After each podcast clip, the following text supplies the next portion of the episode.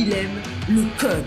Il faut que la communication soit codée, mais de façon claire et transparente. La rigidité, c'est pas pour nous. Mon nom est Francis parent et vous écoutez le Sandro Show. Mais le plus important, c'est qu'il est bélier. Un soir, il y a plusieurs années, dans un rassemblement de Westphalia, je croise un vieux monsieur assez chaudasse et je ne sais pas pourquoi il me parle de ça, mais il commence à me dire, il dit, tu sais, moi j'ai visité les États-Unis, euh, ils sont 10 ans en avance sur nous, puis il dit, j'étais là en Californie, puis la Californie a 20 ans d'avance sur nous. Et là, j'étais comme, un petit peu sceptique, un petit peu jeune et arrogant. Bon, je n'ai pas dit directement, on s'entend, je n'ai pas été arrogant avec lui, mais dans ma tête, je me suis dit, OK, peut-être que tu as raison que quand tu as visité la Californie en 1970, il y avait 20 ans d'avance, puis que quand tu as visité New York en 1970, il y avait 10 ans d'avance sur nous autres. Mais je pensais que, mettons, pour euh, l'année 2004, tout ce qu'on était rendu avec l'Internet, l'information, tout ce qui se propageait, que l'écart ne devait pas être si grand que ça ou qu'il ne devait pas avoir tant d'écart que ça. Et ça m'a toujours resté dans la tête, cette conversation-là. Je ne sais pas pourquoi. Et il y a tellement de points à gauche, à droite qui font que je suis comme, hey, le monsieur, il avait raison, la Californie. Pour le reste des États-Unis, on en reparlera, mais pour la Californie, il avait raison. Puis quand on pense, la Californie, en 1994, avait voté une loi pour que 1% des véhicules du parc de véhicules soient électriques. C'était une loi que les fournisseurs devaient à vendre ou produire 1% de leurs véhicules vendus en Californie devait être 100% électriques.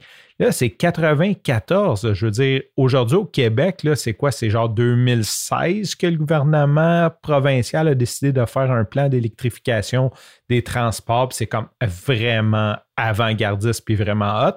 Fait qu'on s'entend que c'est quasiment 20 ans plus tard tu sais que je suis un petit peu nerd, que j'aime acheter des produits informatiques. J'aime ça et aussi j'ai plus ou moins le choix parce que je travaille, donc j'ai besoin de certains, certaines pièces. Il y a toujours quelque chose qui casse, je le répare. Euh, des fois, je veux upgrader mon système.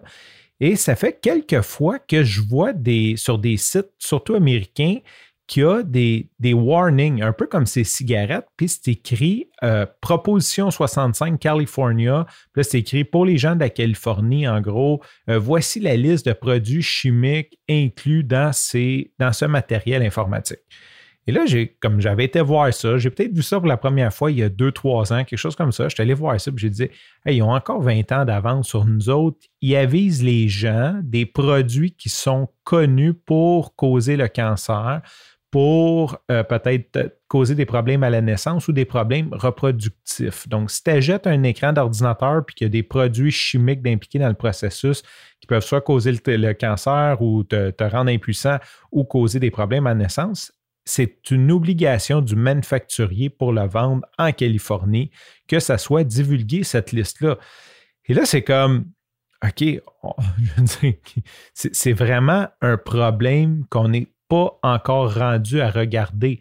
Ça doit être un problème qu'on va commencer à être conscient dans 10 ans. Il va y avoir une couple de weirdos au Québec qui vont sortir dans la rue et dire Hey, vos équipements électroniques sont après vous empoisonner. Puis ça va prendre un autre 10-15 ans avant qu'on ait des lois, des mécanismes en place qui vont forcer les manufacturiers à nous le présenter. La même chose d'ailleurs, euh, c'est drôle parce que c'est un autre exemple qui m'est revenu. Moi, quand j'avais mes Westphalia, c'était souvent des années 70, même un des années 60. Et ce que je voyais sur les sites de pièces américains quand je commandais des pièces, c'était que c'était genre approve or not approve for California States. Donc, la Californie, euh, c'est une des rares États américaines qui ont décidé de dire OK, tu as le droit de garder ta vieille auto, aucun problème. Tu veux, tu veux rouler avec un Westphalia 1966, les hippies, aucun stress, roule avec. Maintenant, ton véhicule doit se conformer aux règles d'antipollution actuelles si tu veux garder ton 66, assure-toi que tes pièces ne sont pas les pièces d'origine qui polluent comme 100 fois plus pour rien. J'ai commandé dernièrement, je ne sais pas quelle pièce, je ne sais pas si c'est 10 durs ou je ne me souviens pas exactement sur quelle pièce que j'ai vu ça, mais quand j'ai reçu la pièce, la moitié de l'emballage, c'était un gros collant, un immense collant, et vraiment comme sur les paquets de cigarettes, c'était écrit Warning, euh, proposition 65 California avec comme une liste de produits chimiques inclus dangereuses. Donc, aux États-Unis, en plus, c'est pas juste comme, c'est vraiment sur le packaging, comme on fait ici pour les cigarettes, mais sur le matériel informatique. Fait que c'est de ça que je vais te parler. Je vais te mettre les liens vers le site du Proposition 65 si jamais ça t'intéresse d'en lire plus, parce que là, je parle du matériel informatique, mais ça va au-delà de ça. Tout ce que tu achètes en Californie, s'il y a des produits chimiques dangereux, entre guillemets, dans la liste de produits dangereux, tu dois l'inclure euh, sur le produit. Finalement, le vieux était peut-être chaud et avait de l'air fou, mais il avait sûrement pas tort sur l'avance de la Californie sur nous autres. Sur ce, je te remercie pour ton écoute. Je te dis à demain et bye bye.